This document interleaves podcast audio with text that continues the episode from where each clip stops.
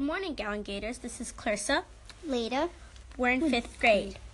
And I'm Grace in sixth grade. Today is November 7th, 2017.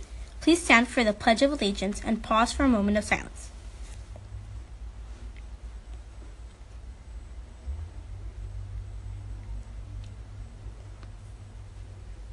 Today's lunch is pig in a blanket with ranch style beans and a personal fruit pie. Remember, Walk Fit starts today. Make sure to start walking at lunch. The quote of the day is Good friends are like stars. You don't always see them, but you know they're always there. Have a good day, Gown Gators.